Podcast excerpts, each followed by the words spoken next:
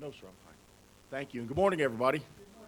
It is good to see everyone. I want to uh, real quickly take a few minutes to introduce uh, this young man with me. That's my son Luke. He ate a house, amen. I'm just teasing. But uh, everybody's been asking what happened to him, amen.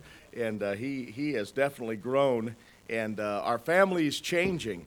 And I wanted to, and I know this is highly unorthodox, Pastor, you have to bear with me, but those who have not seen my granddaughter, you got to see her, amen. That's Glory's baby right there. That is Mariah, and uh, yeah, she is. She's wonderful, amen. And uh, so we're we're really enjoying her. And there's this app on on the uh, phone called Marco Polo, and so she videos us. We have a stream just for Mariah, and uh, we get videos of her every day crawling around and doing all kinds of stuff. And so uh, God is certainly good to us, amen. And we're enjoying life, enjoying all the precious things that God has given to us. And uh, I want to really just take a few minutes to say uh, thank you to the church. Uh, I know that uh, this is not our sending church, but we certainly we were, we were debating yesterday. We almost got divorced over it, Brother Art. Amen. But we were debating how long we've been coming here, and uh, I, I want to say it's it's getting close to 20 years. And uh, so that, that says a lot about you folks being gluttons for punishment, amen? But uh, anyway, you've been very kind to us, and, and it has been uh, just a, a, wonderful relationship. I know that you folks pray for us.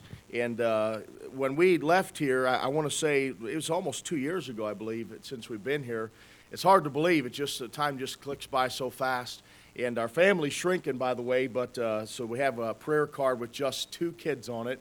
And uh, Emma, uh, she she was on a stretching machine. That's what happened to her. Amen. But uh, the youngest girl's the tallest and uh, she, she thinks she's going to beat me, but it's not going to happen. But anyway, uh, so we have two married off now. Bethany's married, and she is in Amboy, Illinois. And uh, so I told her not to go to a communist state, but she decided to anyway. But she's in Rocky Fritz's church.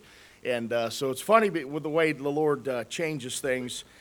she stayed in a lot of prophets' rooms and a lot of prophets' apartments and, and all of that and dirtied them up for the years. And now she, we, she, they have a very active one in their church, and she's actually the one taking care of it and so she might clean it two or three times a week for different people coming through. So now she's getting the other side of it, amen. And she probably wishes she wasn't so messy back yonder, amen. But uh, so God is God is using her, and she's up there. And then Joelle is at Bible College up at Masters in Fargo, North Dakota, where I'm a, an adjunct professor up there. So we'll get to spend a couple weeks with her this fall. But uh, she's just there uh, through the end of uh, this year, so she'll have this semester, next semester, and then her plan is to get hitched in July and uh, she's going to be marrying a young man who is the first cousin to Bethany's husband. And uh, you got to hear this because this is hilarious. I probably told you this before, but uh, you know, we told our kids, you know, Brother Wes, you, you'll, you'll say amen to this. I'm a bow hunter, and uh, so I, am kind of a redneck kind of guy, amen. And uh, so I told my daughters, you're going to have to marry Hicks after living in this home, amen. And so they took it to heart. And uh, so Bethany married Alex Hicks, and uh, Joelle is courting now uh, to Connor Hicks. And so they're both Hicks, amen?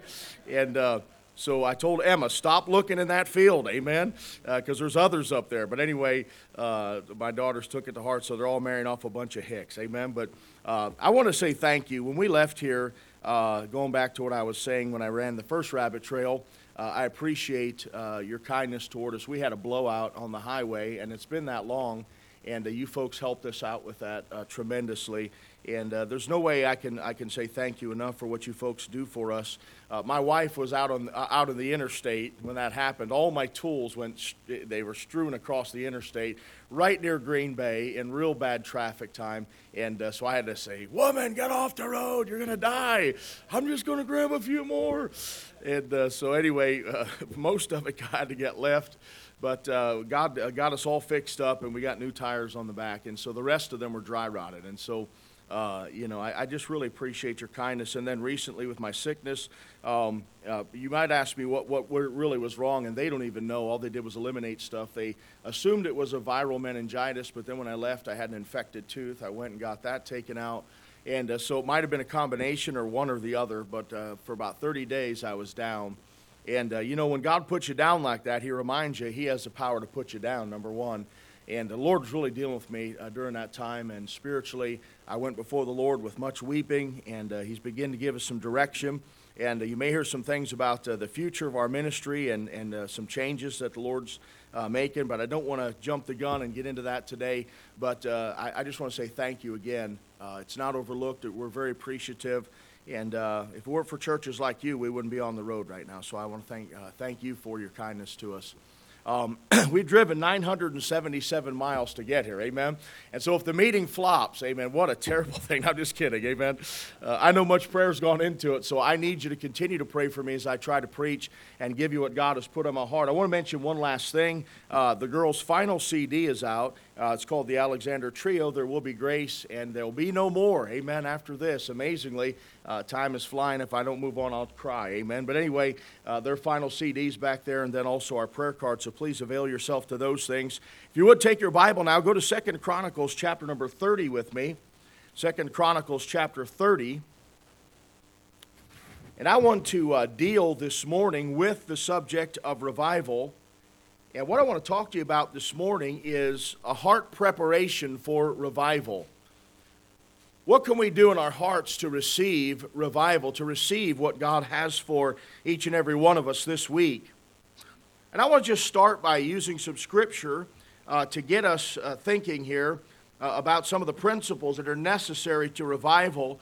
And then I want to do something a little bit unorthodox, which I guess if you do so much unorthodox stuff, that becomes orthodoxy to you, amen. But uh, at the end of this, I want us to I want to ask a series of questions and I want you to participate in the sense that when I ask these questions, uh, I, I, want you to ask them to yourself. In other words, let the Holy Spirit put these questions to you and to me in reference to our, uh, our true preparation for what God has for us this week. These meetings come and they go, and uh, God can do a great work in our hearts. And so I want to I wanna uh, focus this morning on revival. Second Chronicles chapter 30. Let me read a scripture and then we'll pray and we'll jump in. Verse number 8. The Bible said, Now be ye not stiff necked as your fathers were, but watch this, yield yourselves unto the Lord, and enter into his sanctuary, which he has sanctified forever, and serve the Lord your God, that the fierceness of his wrath may turn away from you. Father, hallelujah to your holy name today. Thank you for being such a good God to us. You've been so faithful, so kind, so patient. Lord, you've provided for every need we have spiritually, physically, uh, monetarily. Father, you have been a wonderful Savior. And God, we come to you today, to your throne of grace, through the blood of Jesus Christ. And we ask you, Father, would you please bless your people? Would you help us this week to draw closer to you? Would you speak to our hearts in areas we don't even realize we have problems? Thank you for the probing ability of the Holy Spirit to point out things that we don't even realize we have problems with. I thank you for doing that in my life. And God, I pray today, uh, tonight, uh, the, the morning service, all week long, that you would take these services into your hands and you would direct, lead, and guide them in every way. I pray for good attendance. Father, I pray for attentiveness of the people. I pray, Father, that you'd anoint the messages, that you'd help me and enable me to be able to say all the things you want to be said. And Lord, I pray that this would be a life changing time for each and every one of us. God, we know, and one encounter with the Spirit of God for a few moments can direct us and change things in our lives. And I pray for that this week. I pray that you'd find a resting place here in the midst of this auditorium. And God, I commit it all to you now, Lord. I, I take my hands off it. I ask you to bind devils, all distractions away from this place. And Father, you do the work now and get the glory uh, from it all. I pray in Jesus' name. Amen. Now, as we look at this verse of Scripture, and I want to read it just one more time. Now, be ye not stiff necked as your fathers were, but yield yourselves unto the Lord, and enter into his sanctuary, which he has sanctified forever, and serve the Lord your God, that the fierceness of his wrath may turn away from you.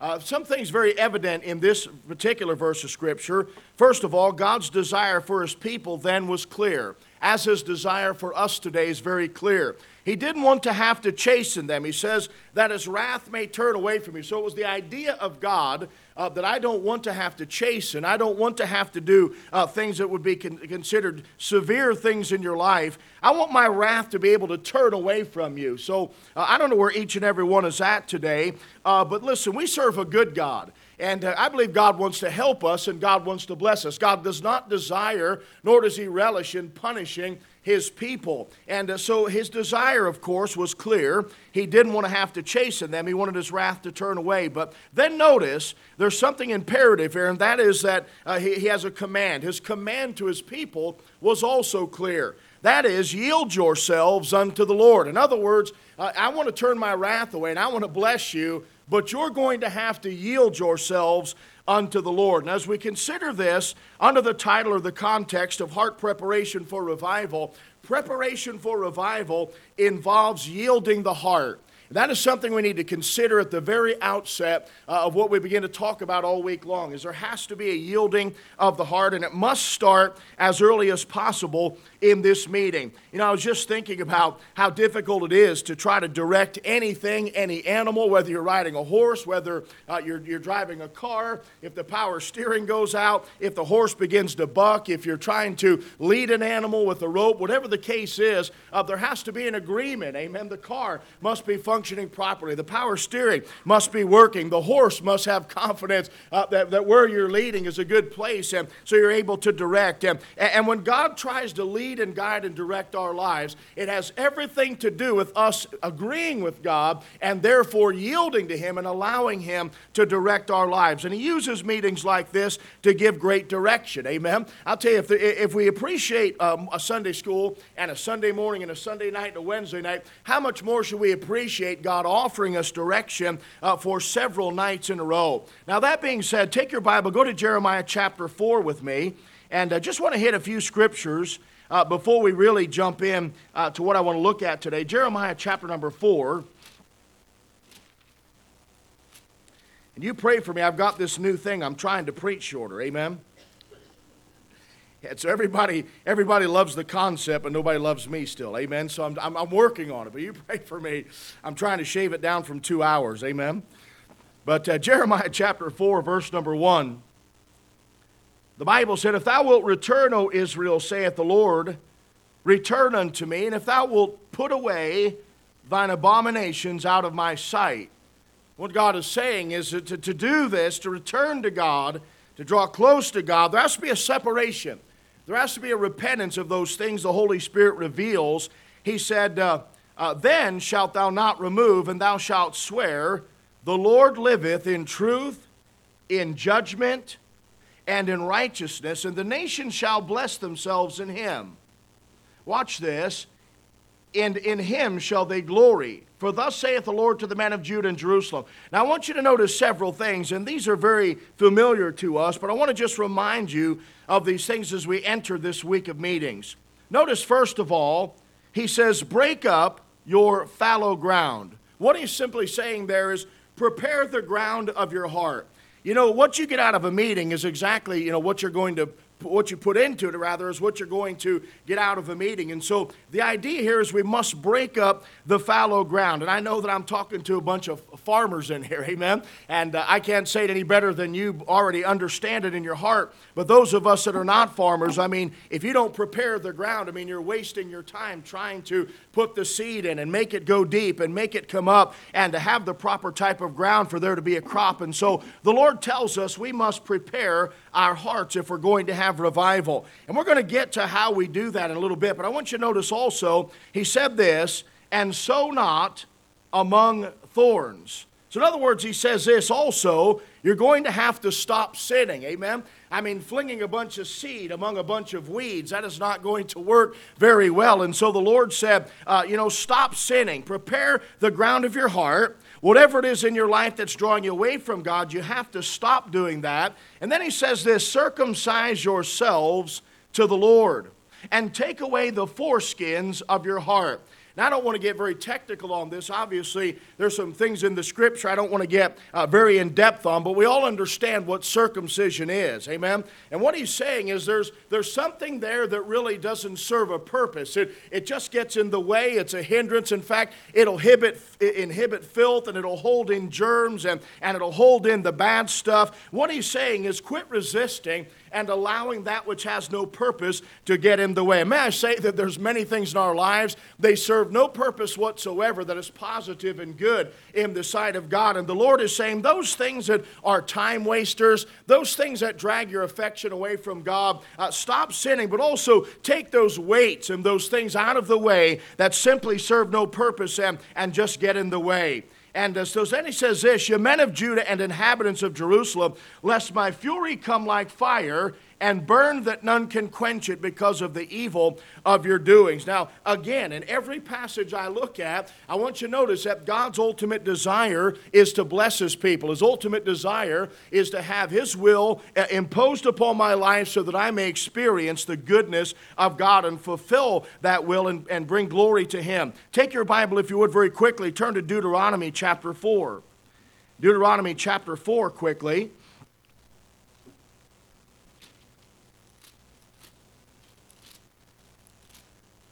I want to say I've done this for just a little while, and what I've found in churches is that most people are not really prepared for the revival meeting.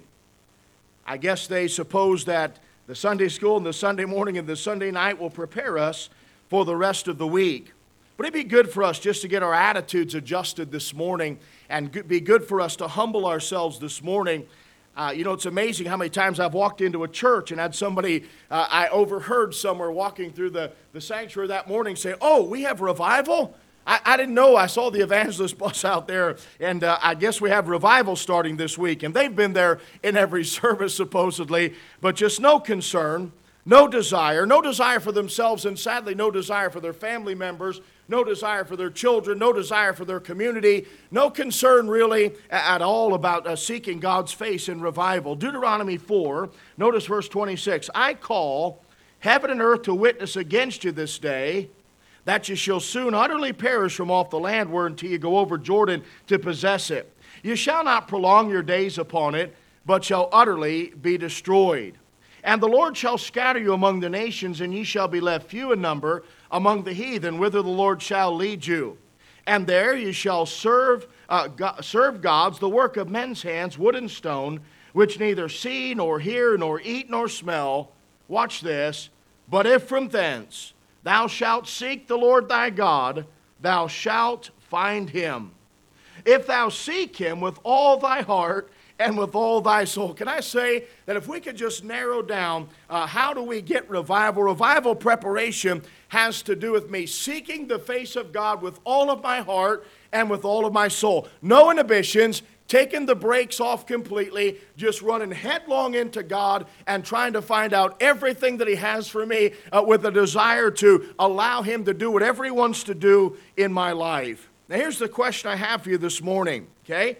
So, God obviously doesn't want to judge his people. God obviously doesn't want to do drastic things in our lives. He would like us to turn our hearts to Him and to yield to Him. But what steps may be taken to prepare the heart to seek Him and to receive revival? Let me give you some simple thoughts uh, this morning.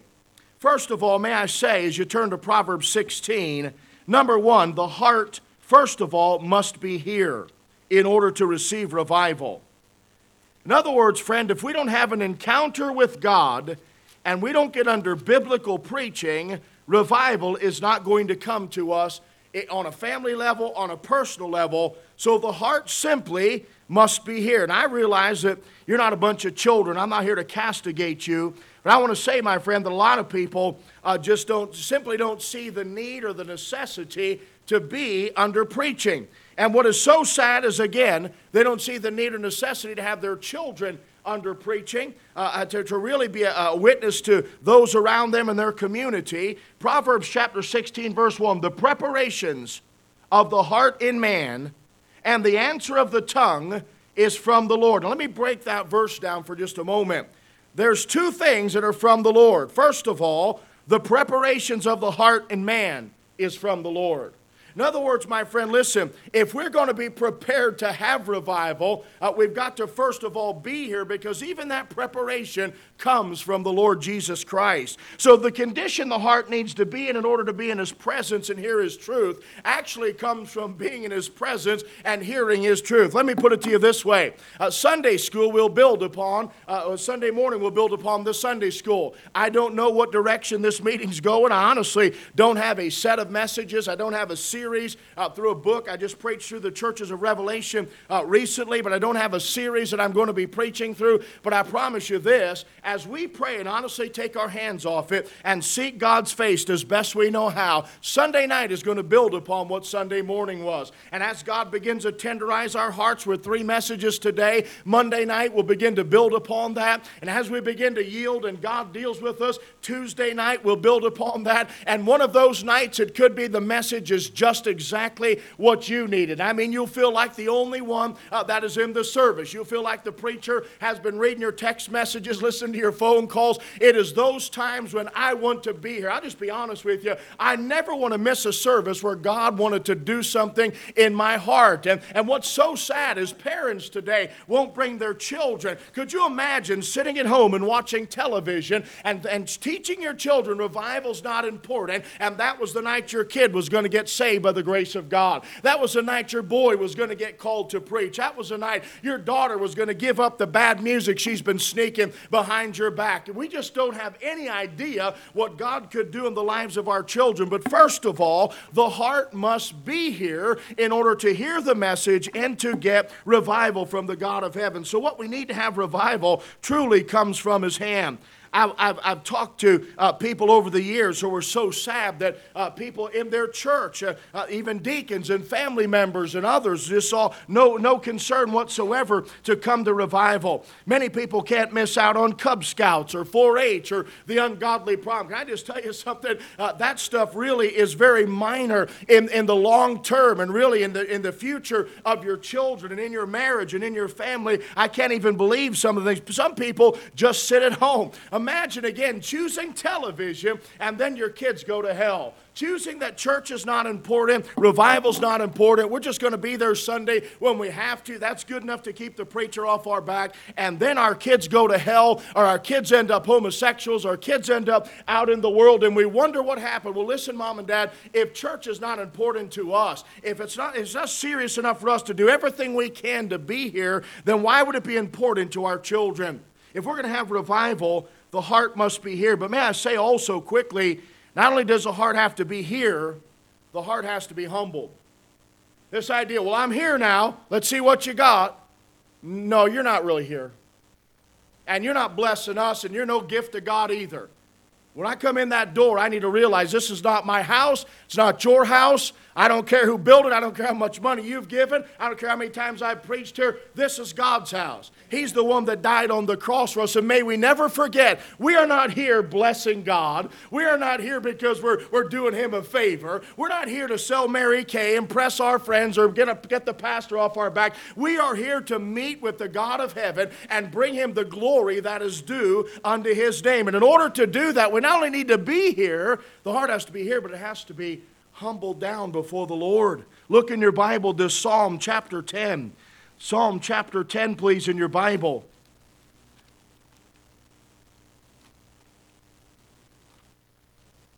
The heart must be humbled. I know the Sunday school, and I'm not supposed to preach it. I'm doing my best. Amen.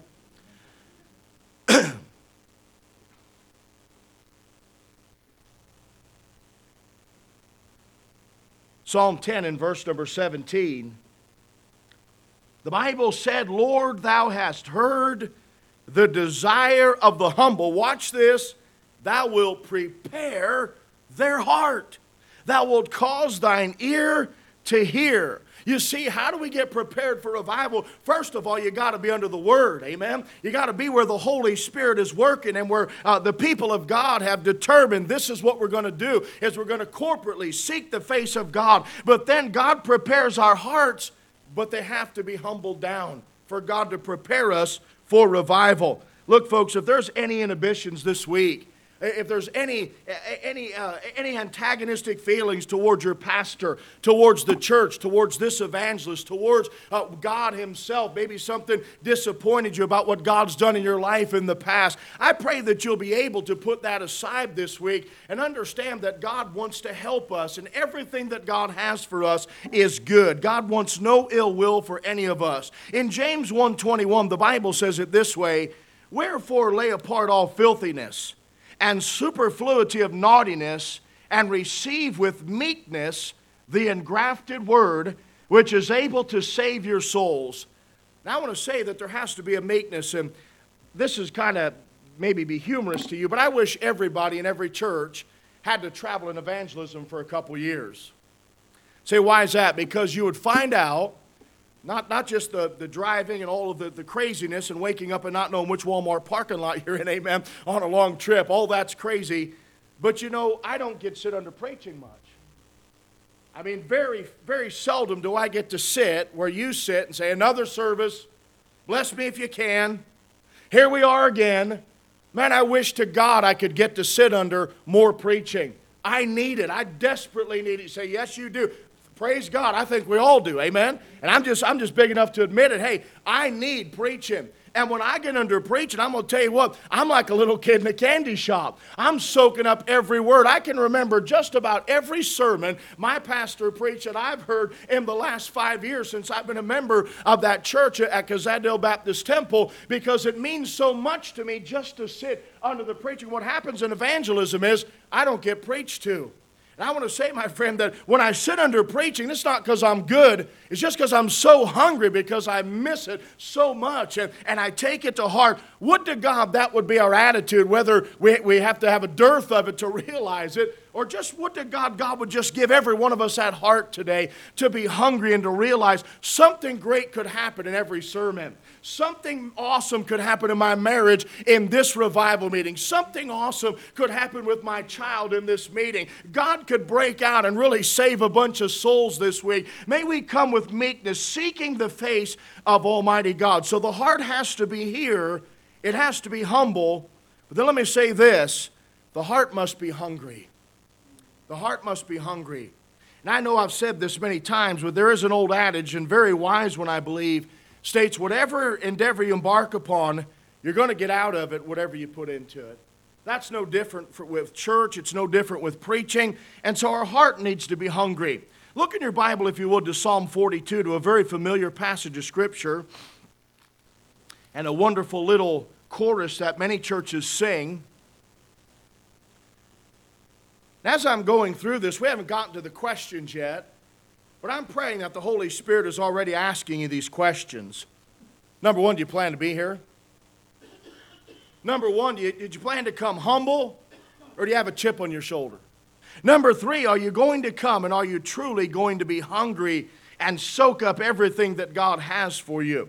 Psalm 42, verse number one As the hart panteth after the water brooks. Now we read this and it's beautiful and poetic, but think about it. Picture it in your eye. Think about those deer that lay out in the fields in the hot sun all day and they know that if they get up and walk, there'll be predators or possibly hunters. And, and they have to get up, though, and they know they've got to get there. And some of them will walk a half a mile or a mile. They'll get to that nearest water source no matter what it takes. They've got to have it. And they're panting when they get there. Not, not totally like a camel, but a deer will lay for hours upon hours. Now, you and I couldn't do that. We've got to be in the refrigerator getting a, getting a drink, getting another bottle of water. But by the time they get there, they're panting for that. Now, I want you to pick picture that. When's the last time we came to church like that? Well, we love this psalm and we'll sing it, but do we mean it and understand it and believe it? As the hart panteth after the water brooks, could we honestly say with the psalmist that I agree with him? This is my heart too. So panteth my soul after thee, O God. Does my soul thirst for God, for the living God? Or are we just coming because we have to be here? Oh, my friends, listen.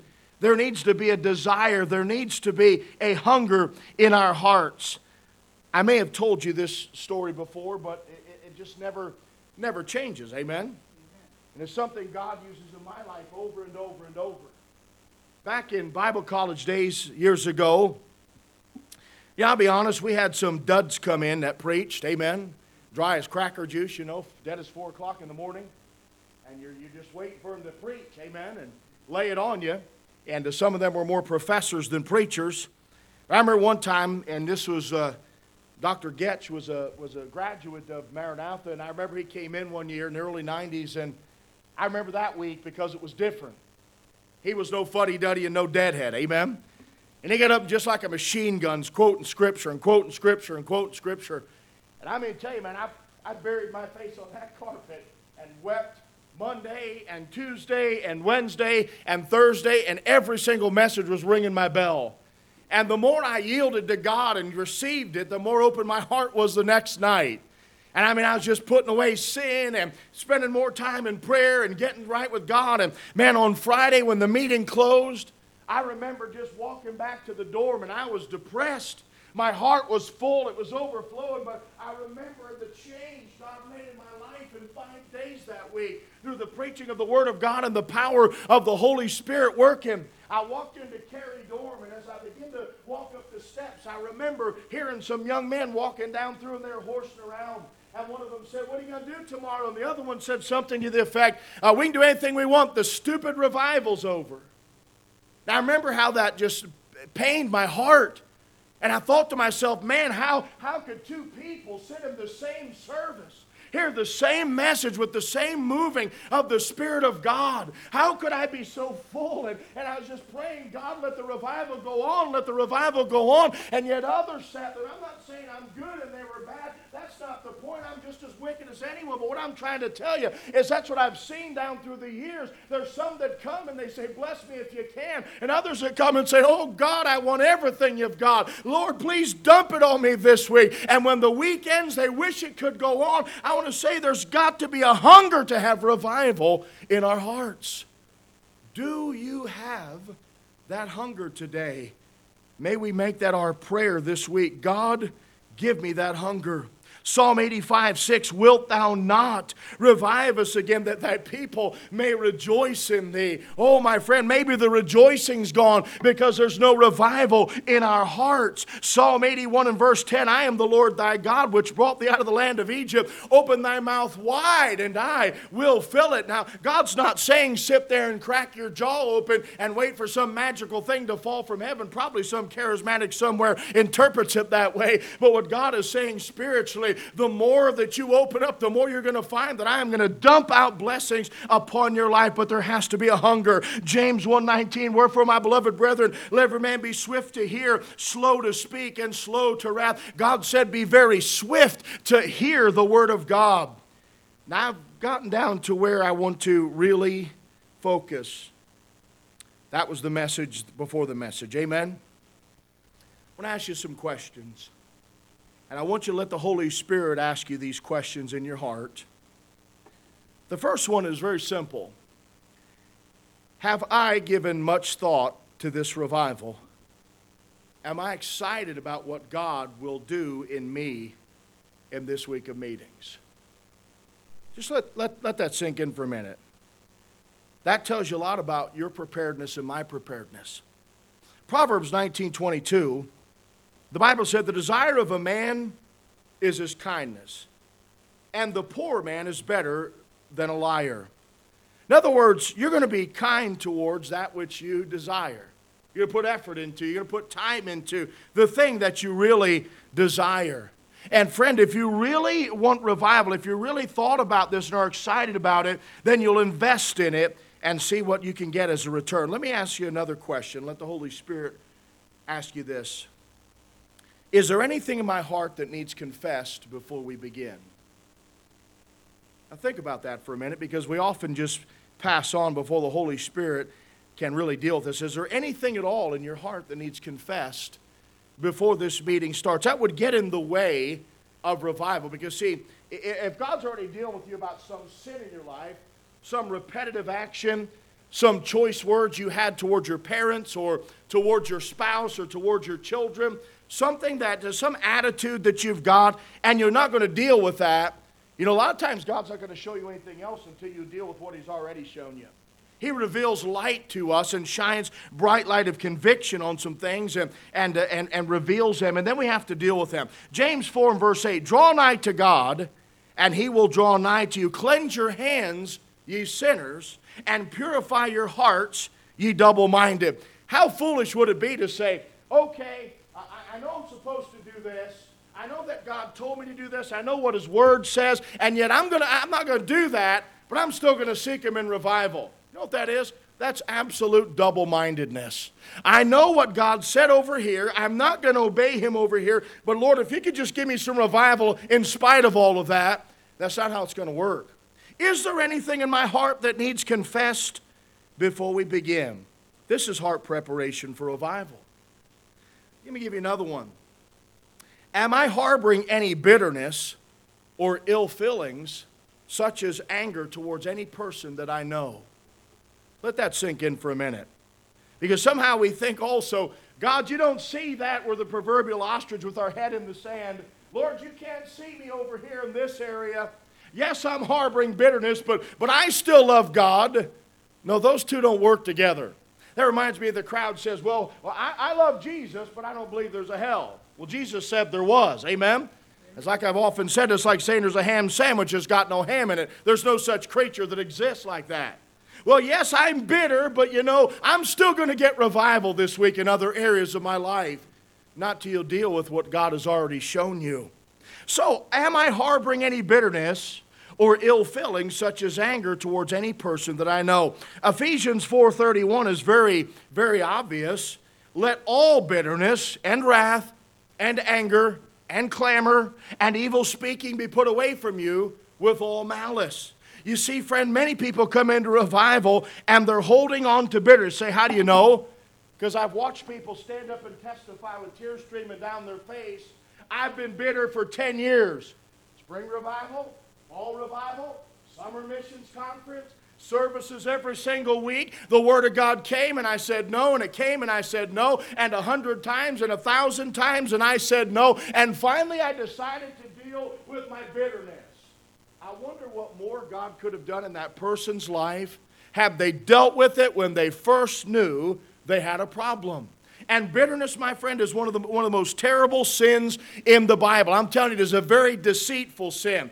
I remember for years hearing men preach on bitterness. I'll tell you how was that I didn't think I was even susceptible of holding ill feelings towards someone for something they had done for an elongated period of time, and you tuck it back in your heart. You say, Well, you know, it's really not there, and I'm not really bitter, but let that person's name come up, and all of a sudden, all those feelings come rushing back. Your mind immediately goes to what they've done, how they deserve punishment, and, uh, and all of a sudden, if it comes up in a crowd, you immediately have to paint that person with a broad brush and beat them down and let everybody else know how wicked they are, and yet we try to say that we're not bitter. Now, let me ask you another one. Am I willing to let God change whatever He wants to change in me? Remember, when you first got saved, that wasn't even a question. Oh, yes. What happens to us? Do we get so spiritual? Do we have our comfort zone Christianity where I've quit what I'm going to quit? I do what I'm going to do. My service levels are where I want them to be. My tithe is good enough. It's always there. My mission is, is probably right in the middle of where everybody else is at. I'm in the middle of the pack. I'm doing okay. And we get to the place where we don't want God to change anything and disrupt us.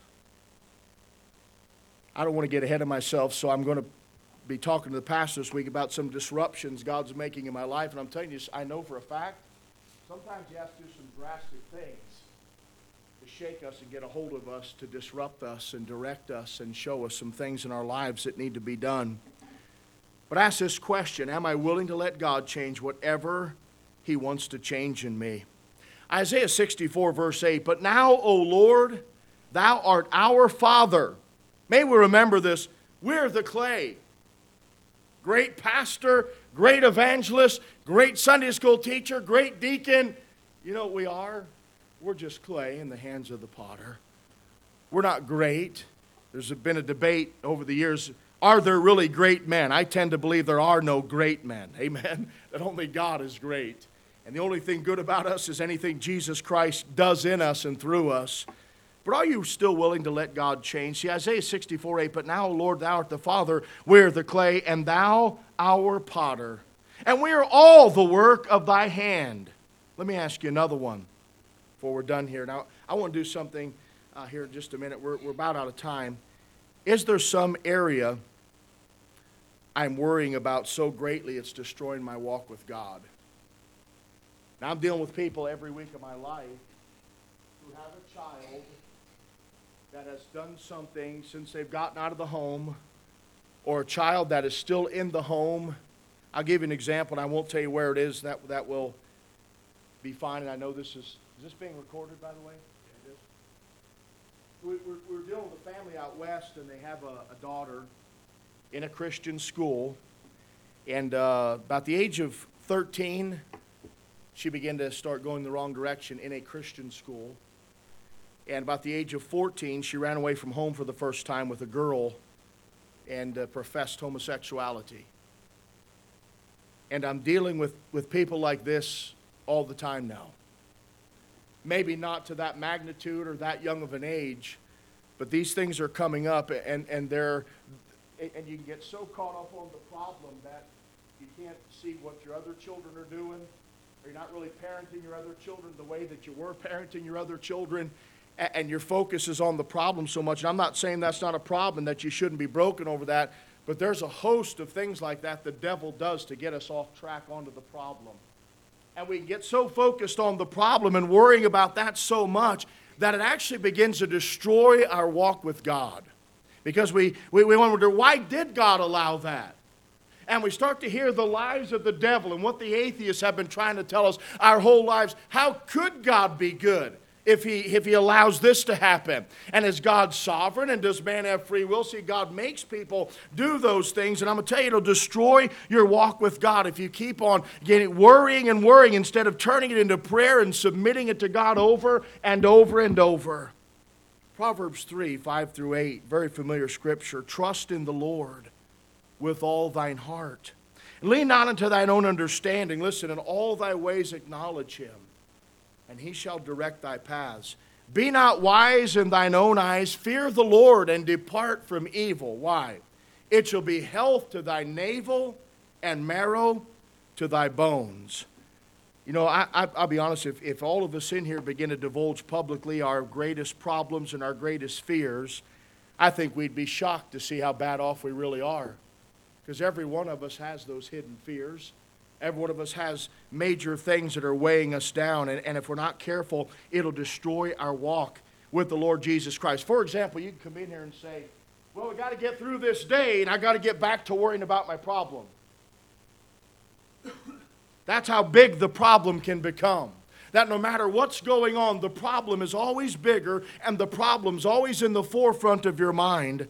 I pray that God will help you to lay it on the altar this week. I may not know the answer to your problem, but I know this that God does. I want to do something, preacher. We have seven minutes to 10:30, and I don't I don't know that we've done this before. And six or seven minutes is certainly not what is necessary. But I want to ask you if you'd bow your head right where you're at right now, please. And make just just make a little altar there where you're at.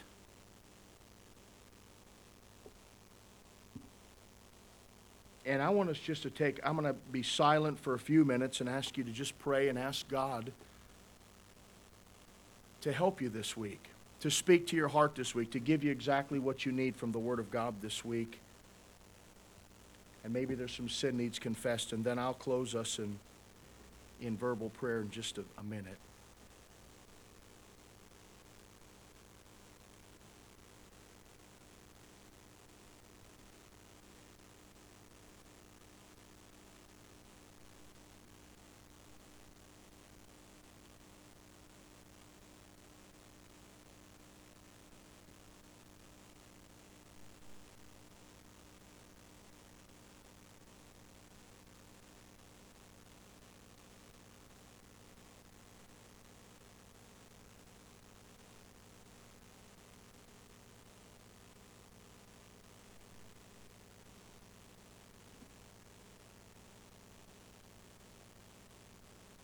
Our Heavenly Father, Lord, all of us are different and all of us are in different places in our lives, and yet we all need you. And Lord, I know there are some things that we can agree on in our prayer. And God, I know that our hearts can all agree that, Father, we struggle with sin. And I pray you'd help us to get victory this week over those things, whether it be in word or in deed or in thought. God, I know that bitterness is always a, an issue that is a possibility in our lives. And so I pray, God, if there be any of that, you'd root it out this week. You have to point it out, Lord, and show us we're dumb sheep. And then, Lord, help us to confess it to you. And then, Lord, I pray, God, for a good attendance this week. Lord, I remember in years gone by when this building was packed wall to wall, visitors, sinners coming in. And Father, it hasn't been that way in the last few years. And Lord, I pray, God, that, that the church people first would commit to be faithful this week, to teach their children by example that church is important, for us to show our neighbors and our loved ones who are around us and maybe even living with us that we are going to go to church because God's going to meet with us there. So, Lord, I pray that you'd bring a good attendance. I pray that sinners would come. And I pray, God, we get an opportunity to preach the gospel to lost people and they'd be saved. And, Father, that their lives would begin to bring you the glory that you so justly deserve. And then, Lord, I also pray, uh, Father, this week uh, God, for myself and my wife and our children as we're seeking your face, as you're seemingly leading and guiding us in some different areas, Lord, I pray, God, that you would open doors, close doors, make it evident. Again, we are dumb sheep and we just need you.